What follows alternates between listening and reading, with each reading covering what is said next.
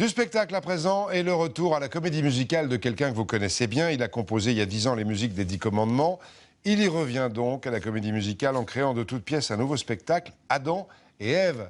Celui que vous connaissez, c'est Pascal Obispo. Musique, mise en scène et un triomphe pour la première hier soir au Palais des Sports. Corinne Magne, Jean-Louis Alferro y était. À peine le temps d'un pardon, d'un espoir. 18 mois de travail et une naissance, celle d'une famille formidable. Hier soir, réunis autour du succès, le public est debout, la troupe d'Adam et Ève a atteint le jardin d'Éden.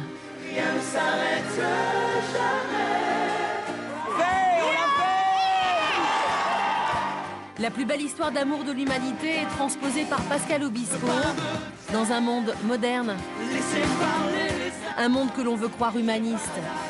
La fraternité plus que le pouvoir.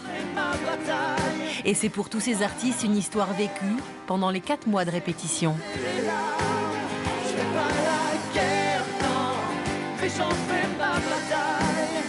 Je pense que Pascal et, et nous tous, mais ça il ne pouvait pas le savoir avant de, merci, avant de nous avoir euh, rencontrés, euh, a- avait envie au-delà de, de- de faire véhiculer, véhiculer certaines valeurs, de, de les vivre aussi.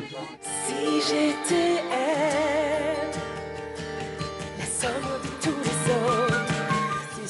Qui me ressemble beaucoup. Et, euh, et donc d'ailleurs, je prends beaucoup de plaisir à, jouer parce que finalement, euh, c'est- moi. quoi. C'est pour ça aussi que sur scène, on voit qu'on est tous euh, vrais.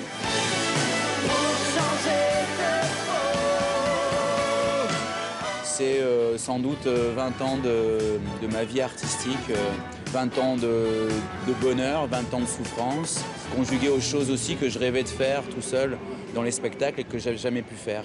Voilà, c'est sans doute le spectacle le plus autobiographique que j'ai jamais fait. Et si les dieux sont tombés sur la tête, Il m'aurait fallu six yeux, tellement il y avait des choses. Magnifique. Et en coulisses, la magnifique histoire d'amour est devenue réelle. Une belle ambiance en coulisses en tout cas. Au Palais des Sports, Adam et Ève de Pascal Obispo.